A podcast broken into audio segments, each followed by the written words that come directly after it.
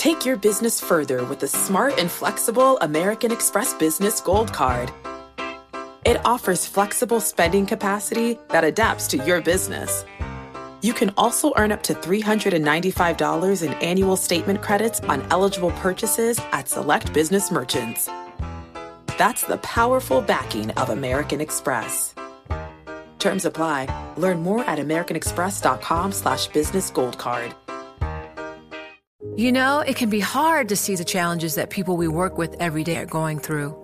Invisible struggles like stress and burnout, caregiving for a loved one, or being misunderstood. But insight, awareness, and empathy will help us better see the issues they're dealing with. And that can make us and our companies healthier too.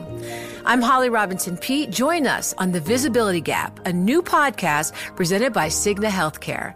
Download it wherever you get your podcasts.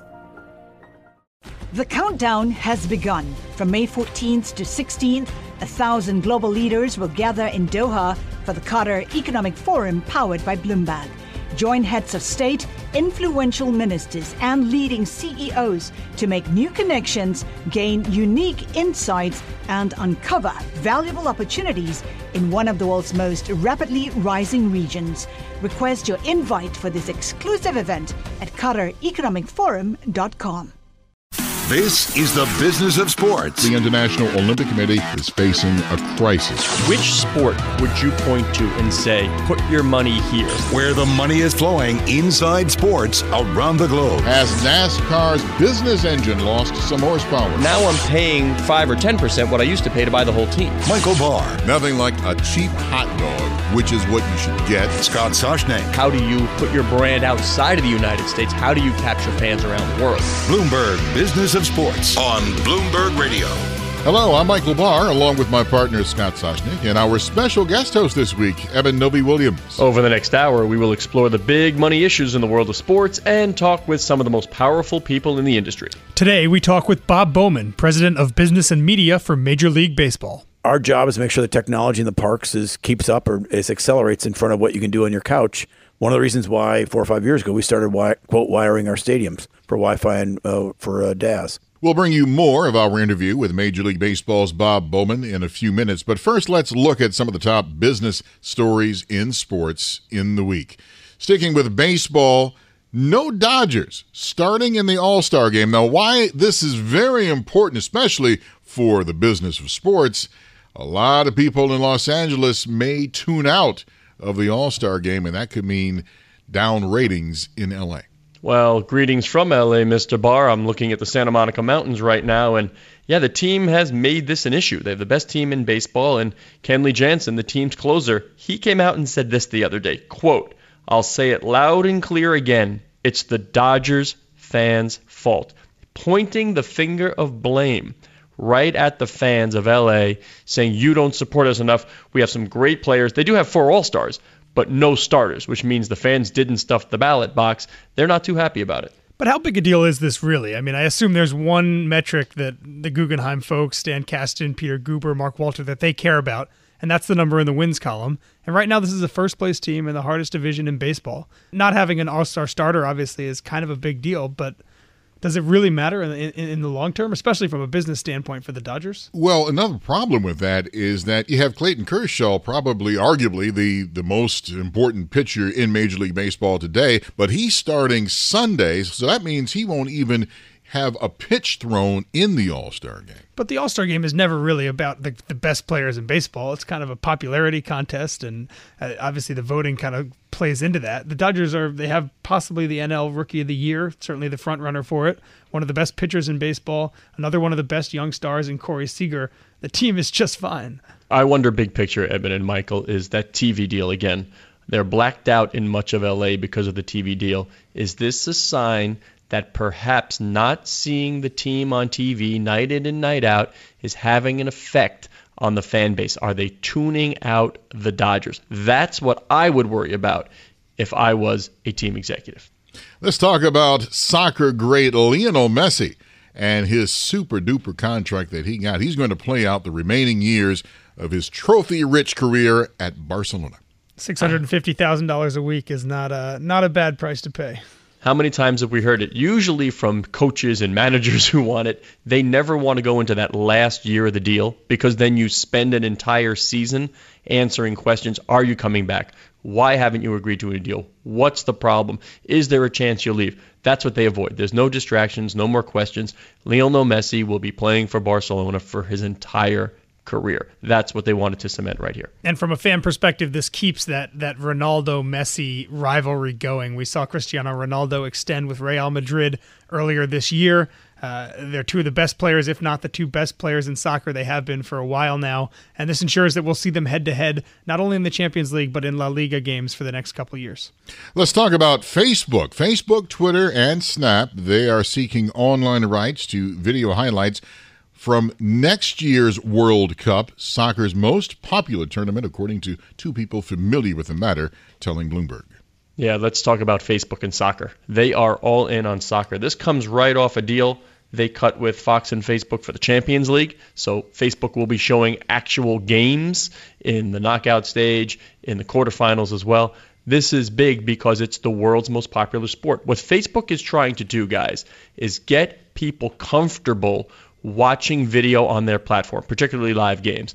I would not be surprised if this becomes bigger, not just highlights, which is important because the World Cup is in Russia, so maybe the highlights are have added significance this time around, but they want live games on their platform. This is all part of the process in getting you, me, and kids comfortable watching on their platform. Great news for Fox too. They paid 425 million dollars for these rights, and, and being able to make some seven-figure deals with some of the uh, the main social media networks is just another way to monetize the rights they paid for. Okay, let's turn to this week's interview now with Bob Bowman. He's been baseball's president of business and media since 2014. He's charged with overseeing making money and media rights across baseball's array of assets. That includes MLB Advanced Media and, of course, MLB Network. Bowman also created BAMTech, that's the $3.5 billion spinoff, which is now one third owned by the Disney company. We visited his MLB Advanced Media offices right above the Chelsea Market in Manhattan, and here's our conversation. Bob, thank you for taking a few minutes to be with us. Delighted to be here today. How are you? I'm great, thank you. Every time I come here, though, I feel like I need to get a Fat Witch brownie. I mean, we're taping in Chelsea Market. How do you not go downstairs and just gorge on everything? It's the old joke. Nobody goes there anymore. It's too crowded you, if you want lunch, you can't get there till about 3:30 or 4 unless you're willing to stand in line for 30 minutes. A major tenant, the president of Major League Baseball business and media, and you wait in line. No, I don't go down till four o'clock. when they give away the freebies. Well, they don't give away anything free, that's for sure. But it's a it's a, a big tourist. Two hundred thousand tourists a week walk through here. So we have a lot of people, which is why we put all the you know put the network in there. We do all sorts of branding down there to try and get people to download the app and stuff like that. There should be some turnstiles, make it feel like home. That would be a good idea. So, president of business and media, which I don't understand because media is like the biggest business out there in sports these days, right? It's interesting. You know, we're one of the few sports where getting people inside the stadium really matters. I mean, that matters to every sport in some level, but in terms of economics, you know, we, we make as almost as much, or if not just about as much, from fans entering the stadium as we do from our media media partners. So, as you talk about the importance of, of, of, live attendance at games, to what extent do you worry that making the viewing experience better and better can cannibalize the calculus of going to the game versus watching it from your couch? I think everyone worries about it, but for us, we have a really special uh, product. It is a time to relax and enjoy a, a great experience. You're usually outdoors. We have a few uh, covered stadiums, but you're usually outdoors. It's usually summer. You have time to talk to your friends and your relatives and your family. So ha- we have a great family experience at our ballparks, and it's it's priced for families to go. Uh, and it's a pretty special moment. So I, I think that you know our, our, job is to make sure the technology in the parks is keeps up or is accelerates in front of what you can do on your couch. One of the reasons why four or five years ago we started wi- quote wiring our stadiums for Wi-Fi and uh, for uh, DAS. I've heard some team presidents tell me they want to make the in arena or in stadium experience so good that even though those offerings are there, that folks don't want to use them. And the part they tell me is think about Duke basketball section. I mean, that's a tech wheelhouse, right? Duke University students. And if you're watching a Duke game, nobody's on their phone. They're jumping up and down rooting for their team. They have they have specific assignments to do, which is to make as much noise as they can. Exactly. But I think you know the president. All kidding aside, the presidents who say that and the people who run the clubs who say that are absolutely right. And it's exciting to be at a ballpark. They really use the video boards well. They tell you what's going on. Uh, they obviously they use music, and the, and these uh, these the president's race in Washington is something to behold. You don't see that every day at another at another sporting event. So I think they do a really good job making it fun. And the the freeze, this The freeze. freeze, guy. You gotta have I mean, freeze. this really has become something. I watched to see how he did or didn't It, do. the freeze is pretty good. For those who don't know, it's in Atlanta. Part- part of the new And- SunTrust Stadium. uh, They and they have a fan running around the outfield track, and you have to go like three quarters of the way around the stadium. They give him a, a big head start, and then this guy dressed up uh, in some costume, but he's a former college sprinter, I believe, has to go and catch him. Right. And twice I've seen the first guy fall flat on his face, which everybody loves. But it's those types of things. I mean, all kidding aside, that they they make these games fun and exciting. And plus, you know, if between innings, that there is a break. People want to go get a soda or get a hot dog, they can do that too. Families really enjoy our baseball games. So yeah, we we obviously our media is really important to us. So every every entertainment property media is important. Uh, and so we worry about that a lot, but we also worry about, and the clubs worry about even more than we do, what goes on getting in, getting out of the game, and what you see when you're there. It's pretty special. Bob, we're hearing a lot about rights fees. You talk about traditional media now, and I know we're going to get to technology, but we hear about rights fees, escalation, escalation. Is there a bubble? Will the new tech companies uh, shatter that because it doesn't matter? Amazon wants in, Google wants in. You're part of the system that has to make the money. Is there concern that the ecosystem has changed to a point where these traditional companies say, oh, we got to pull the brakes a little bit. We can't continue to pay like this?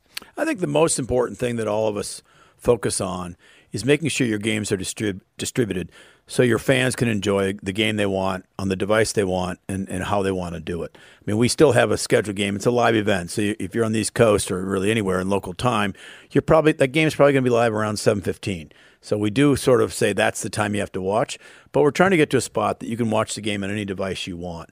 And I think the most important uh, focus for us is really on the distribution of games. And distribution's changed. You know, just even 10 years ago, but certainly 20 years ago, everything sort of looked the same. It's it sat on your wall. Uh, it was color. HD hadn't gotten around to it yet, and HD now has been a lot for. Done a lot of good things for live sports.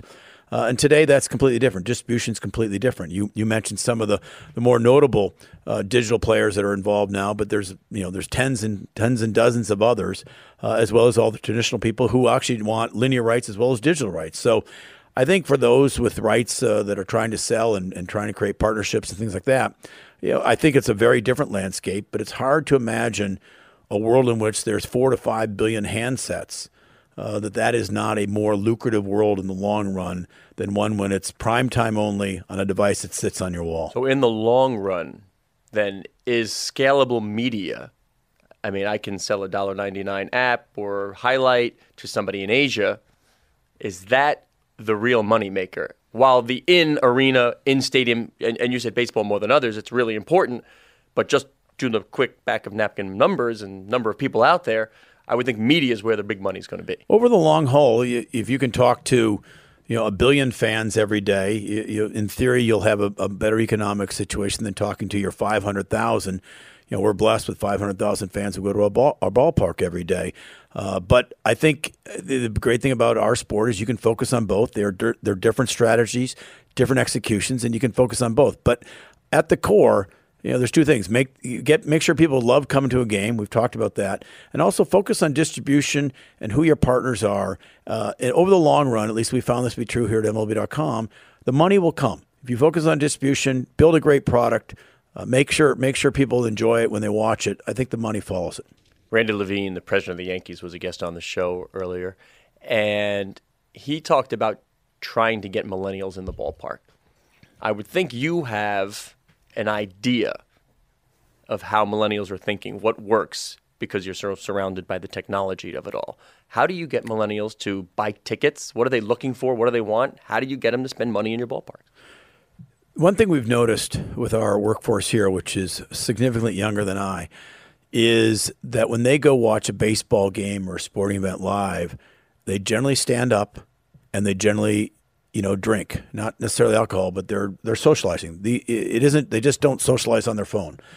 And the theory behind that uh, is that they generally sometimes don't have cable. They still like live sports, uh, and they want to do things with other people at a price they can afford. They're going to buy the beer anyway. So I think one thing we've done in baseball this year, and 22 teams have done it now, is this so-called Millennial Pass or Ballpark Pass, which follows the most successful business model there's out there, which is a, subscription. So let's say Scott wants to go to the to a certain to a team's games in June, 15 home games, thirty dollars for 15 home games. Go anytime you want. No seat, standing room only. Go to a bar, go stand. Maybe you can maybe you can upgrade. We have a way to upgrade to a real seat when you get there. But you pick the day that's convenient for you. Don't try and organize your four friends and say we're going to go June 7th and then find out, oh, suddenly, you know, Sally's got to work that day, so now we got to find a fourth to fill it out. Millennials and music has certainly proved this time and time again. Millennials want to have the, the right to say, I'm going to go when it's convenient for me, not when it's convenient for you. I want to listen to the songs that I'm playing, not the songs that you're playing. And I think that's what's really worked well. And so, so far, we've, you know, we've sold over 500,000 tickets that way, and it skews you know, significantly younger than season tickets. It's 15 years on average younger than season tickets. The number one group buying it is 25 and 26 years old. So that's really a helpful way to get them to try it. They can every one of their friends can buy, can afford it, and that way they can pick a day they can go. And if they only go three days, it's still a pretty good deal. Uh, if they can go seven days, it's even a better deal. But they, it really isn't. The price has to be low enough to be affordable in our view, and 29 bucks, 30 bucks seems to be a good price and it has to be you know pick a game. You know, it isn't Monday games, isn't Tuesday games. Is you choose the game. And I think you know some clubs have tried it; they've sold out right away. So that's one way we're trying to do it. And I think it's so far the early returns are pretty good. As the millennial sitting here, that rings totally. Whoa, whoa, why, did he, whoa. why did he do Whoa. that to us? Whoa! this is so obvious. Sorry, guys. This is radio. Nobody knows. You could have kept that a secret. Go ahead. Fine. Oh, I've been to three baseball games this year. All three of them I bought within 24 hours of game starting. I probably spent a total of 20 minutes in my seat, if that total. Standing room only is the area we congregate in. My friends and I essentially buy the cheapest tickets we can and then congregate there. We're drinking beer or otherwise, Right. kind of throughout the game. And what happens during the game is kind of not an afterthought. I won't go that far, but we like to watch what's going on. But it's more of a conversation between all of us. We like to stand around a table, look at each other. I think what you're saying is exactly right. That kind of millennial package seems like it would work. When when I was growing up, we sat in you know we still went with friends. We sat in the bleachers and we sat next to each other. and We we you know, drank our soda, and and we just enjoyed each other's company. It was the three of us, and we three or four of us, and we stood there. But today's millennials, today's youth are just different. They want to stand.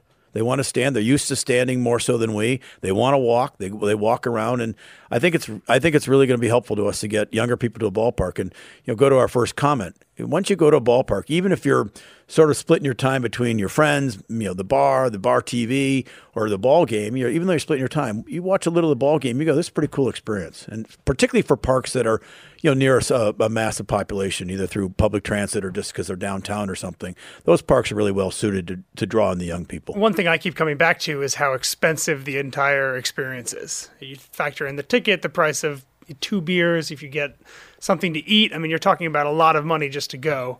Have you followed what's going on in Atlanta with the with their football team and their small pri- the the, the Community pricing yeah, the the community stadium. pricing that they're doing? It's all interesting. Yeah, I have followed a little bit. I know what I've read, but it's interesting, and I think you'll see others, you know, stadiums and baseball teams trying to experiment with that too, in terms of trying to make sure it's it, certainly as a sport we're the most affordable of all sports. And so, it, it from a family point of view, it works out well that way. From a millennial point of millennial point of view, you're right. If you start spending eight nine dollars for a drink or, or whatever, or even five dollars for soda, it can add up. And and millennials are very price conscious. I mean, Reed Hastings doing Netflix at eight dollars was genius. That's the perfect spot where you can afford it. But if you don't use it, you don't get rid of it because it's only eight bucks. I mean, he was really smart, I think, and, and, and price really matters. It used to just be, again, the product all looked the same. It was on TV and there was no individual pricing, no a la carte pricing. But there is today, and millennials have driven that. Bob, what are the other pillars that are going on right now? What are these cornerstones of the revenue drivers for baseball? Well, I think, again, using the long term approach, you, you look at what the commissioner's done, Commissioner Manfred's done. He's made one of his mantras, you know, youth, and not, not millennial youth, not pay us today and it's all about economics. It is get youth involved in baseball. There's another study out there that shows that if you played baseball in any fa- in any fashion, whether it's you know whether it's stickball, whether it's wiffle ball, whether it's you know the baseball that maybe Little League has, or whether it's softball, uh, that you're more likely to be a fan, and and that just doesn't happen by accident necessarily. Good news on youth participation was up this year. Youth participation's up in, in, in measuring both boys and girls, and, and I guess men and women playing playing baseball. Uh, it's a great game, and it's a game that you know the youth really like and parents really like, and it works out well. But nothing happens by accident in, a, an attention starved environment. You know, people have a million things to do, and I'm not exaggerating. And so, if you want them to commit to baseball, I think what commissioner decided is he has to commit to baseball. He has to make sure it's important because everyone else realizes it's important. Then all of us who work in baseball, all the owners and things like that. So I think that's that's one of the pillars is make sure again we're playing the long ball, no pun intended. That it isn't just trying to optimize or get the most money today. It is trying to plant the seeds and lots of seeds in lots of places for tomorrow's game. And and it, it's it's you know incumbent upon us to recognize we're temporary stewards and, and, getting the youth. And by this man, I don't mean millennials. I don't mean people as old as he is. I mean the, the real youth. You know, six to twelve years olds playing playing baseball. Yeah, my son is eight, and it's the phone is everything. Dad, check the weather. Dad, check the score. Dad, I want to watch the video. Everything is the phone. It's mobile. That's well, he wants it on the go. Which brings us to another of Commissioner Manfred's possible mantras: sports betting. He said it's something he'd like to consider putting in line with Adam Silver. Seems to me that the marriage of baseball and the engagement of sort of a live betting is a win-win. Certainly the money is out there. You have you as as the guy in charge of revenue, you have to say there's a whole pool of money out there for us. How do we get it? I'd say a couple of things. One is as you've as you correctly noted, we have a commissioner now who is you know, willing to look at everything. And and the the old saws or the old theories, you know, are worth a reexamination. And that's a that's a really good news for those of us who work in baseball. But I think it's good news for the people who are fans of baseball that that something that's always been this way may not stay that way.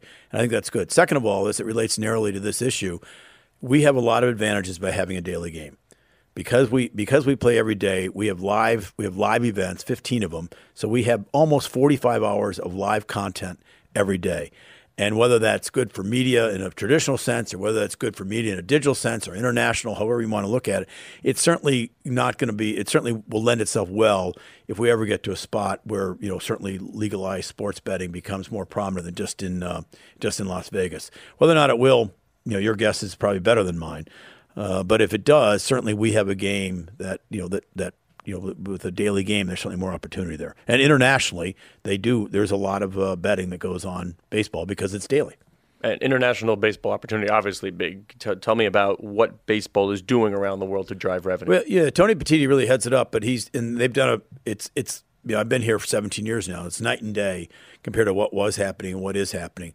You know, whether you look at the exhibition games in Mexico, uh, what ultimately will be hopefully a real you know real season game. Whether you look at London, where we're going to have London games, whether you look at the Cuba trip, whether you look at the Puerto Rican games, you know, we're playing a lot of baseball outside this country, which is what you have to do. Again, things don't happen by accidents. If you want something to happen, you have to show them you're willing to invest both the time and the money. Uh, to make it happen. And, and, those things are going on. We have a great game, an easy game to understand. You know, you pitch the ball, you hit the ball. Uh, so it's pretty straightforward. Well, that's what they do in cricket. and I can't understand. It, it, right. It's you can understand that a hit's better than not a hit, right? Yeah, that's, okay. That's so that, that's fundamentally it. And and so I think you're gonna again. I think that the theme you, you you're gonna see is things that things that haven't been done before. It isn't why. It's more why not. What's your biggest growth market internationally? Well, it, it's interesting. I mean, we're pretty we're it, it, it's we're pretty strong in Asia, so you think it might it might be that even though we're pretty strong. Europe certainly is one that's more uh, m- more developing. But if you go to Mexico down to Central America, where they play a lot of baseball and love baseball, you'd have to think have a middle class. They have pro leagues. You'd have to think that is probably a pretty good near term market for us. Bob, retail. We have an investment in Fanatics. Now, these leagues are becoming almost like uh, venture capitalists. there's there's lots going on. I mean, with BAM, BAM Tech, this is the world we live. It's not just games anymore. What do your owners ask of you and the commissioner? What do they want for their franchises for the for the sport of baseball? Well, the owners they're no different than the rest of us. They they're in for the long pull. They're different than me. Uh, well, they, they, yes, they, yes, they are. They make much more money than I do. Yeah, there's that. Okay, fair point. Um, but they're in it for the long haul. And they they want to win the World Series. They want to win baseball games. But they're also almost all of them successful. All of them are successful business. How people. many of them would consider it a successful season if they won the World Series but lost fifty million dollars? Yeah, that's a good question. I met there might be some. I don't know. Pro- I don't know how many there would be. Like once, maybe once. Yeah, they maybe win once and never again. Get the get the the seven get the seven pound ring and then move on. So I've checked that box. Pretty exciting to win a World Series. I'll say that much. I would guess the. Uh, but I think they're all you know they're all successful business people. Uh, they all understand sort of the media and where the world's going, and there's there's no remedial classes. They're all educated. They know exactly what they want to do, and most of them, if not all of them, are doing it at the club level. They have they have their own mini content machines, each individual club.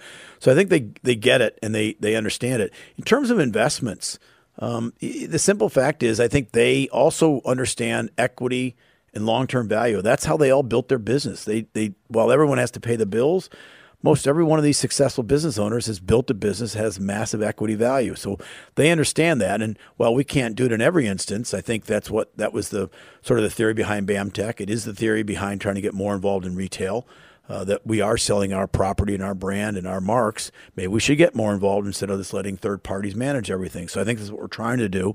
Uh, we'll see how that turns out over the next four or five years. Does anybody buy a team just to own a team anymore? I see them as tent poles to media plays. I see real estate plays. The Dodgers are both. Can you, at 1.2.3 billion, whatever the, the valuation is these days, can you buy a team just to have a team? Well, I think I'm sure you can, but I don't think the, the, the 30 owners I know fully understand that this team is, you know, it, it's wins and losses. They play every day, but they fully understand that there is a lot more value uh, than just than just the live sporting event. That these media rights, particularly live rights that, that will have you know have a disappearing value after the game is over. They understand how to optimize that value. And I would say that the owners' meetings are pretty invigorating in the sense that you better bring your A game because these owners know what they're doing. You've talked a bit about how different younger generations interact with the game from an ownership standpoint as your owners get incrementally younger year after year. Do you sense a difference between your older ownership groups and your younger in terms of their business goals, their aspirations? Not really. I think they all would like to win the World Series, but they all understand the long run nature of their business and how and how they have to optimize the ballpark experience, the media experience to make sure that their fans are fans in the good times for sure, but also so the leaner times because they understand that they're all they're all just one pitcher or one hitter away from, you know, being 500 versus being 550 or 570 and winning the division. What's the best idea we haven't seen yet? yeah. Well, I probably we probably haven't thought of it yet. I was waiting for you to say that's that's a question for somebody else. that's probably a question for somebody else too. I, you know, I'll tell you, uh, it, it's interesting. You know, you, you work in a building like this with six, seven hundred people, all of whom are younger than you, uh, younger than I am, and young younger than than all of us, and they constantly are challenging the status quo. And I think the one thing that we're, thinking about is this ballpark pass I mentioned earlier is doing so well. Is there a subscription business that we haven't thought of yet? Uh, that we should be, and I because I think the millennials really like the notion one price per month, use it as much as you want. Uh, it's sort of the you know the, the banquet approach, just one, pay your price and eat as much as you want. Right, Bob Bowman, president of business and media, Major League Baseball. Thanks so much, Bob. Thank you. Have a great day. And Eben, I can't help but think about Bowman maybe five, ten years ago because it's a completely different ballgame now. Who could think about subscription services and pay one price? It's just not the way things used to be done. Exactly. And he's being smart about where baseball is. If you look at the demographics of TV viewers, for example, baseball's average age is 57. That's 15 years higher than the NBA's average age of viewer. So this is a problem that exists in every sport, but baseball is a little bit more specific. Yeah, so it's not only what do advertisers want. They love that demo of 18 to 34, so they're far outside that demo on TV, but you have to meet the customers where they are these days. And that means you better give them some sort of project on their mobile phones, on their tablets. How can baseball be cool to millennials? And even Bob said it, it may not be the sport. They may not go to the stadium to watch the baseball game per se, but they want to be at the stadium to have an experience. And if going to the stadium is the experience, the way they can bring them in is to give them a standing room only bar section over the right field wall, so be it. Exactly. You heard him say it himself. Baseball has 82 home ga- 81 home games. There's a lot more impetus to get people into the ballpark than there is for an NFL team that has 8 home games. All right, well that's 8 home games. Let's get to our stat of the week. How about 99 million. That is our number and our stat of the week. Eben, you know what I'm talking about when I, I say exactly. 99 million? LeBron James also knows what you're talking about. Yeah, LeBron certainly knows. That is the NBA salary cap. That recently came out and usually takes a while. The union and the league fight about what counts as revenue because we all know the cap is just a portion of league wide revenue. So they fight for a while, then they come up with this number. Actually a couple of million dollars lower Mm-hmm. than what general managers thought it would be. So that would re re trigger some calculations when it comes to free agent signings. But the bigger picture, when you're talking about a cap of 99 million and you're talking about the max contracts that these players can get, this is what Steph Curry is basing his ultimate number on. He's going to be the NBA's first $200 million man. And this is also why LeBron James, when he came back to Cleveland, only signed a two year deal so that he could have access to the higher salary cap at a shorter window. And again, why he signed a two year extension instead of something longer. He knows this number is going to go up. The TV revenue that the league signed is finally pouring in. The number is going to go even higher after this year. Uh, and when LeBron James is a free agent after next year, he's free to negotiate an even bigger one. So, sure, Steph Curry is the highest paid player now. That will probably change in the offseason next year when LeBron gets his money. There's a reason why we keep having these media executives on our show. This is where the money comes from. You've been listening to Bloomberg Business of Sports on Bloomberg Radio around the world. I'm Eben Novy Williams. And I'm Scott Soshnick. Thanks for joining us. We are here each and every week at the same time exploring the world of money and sports.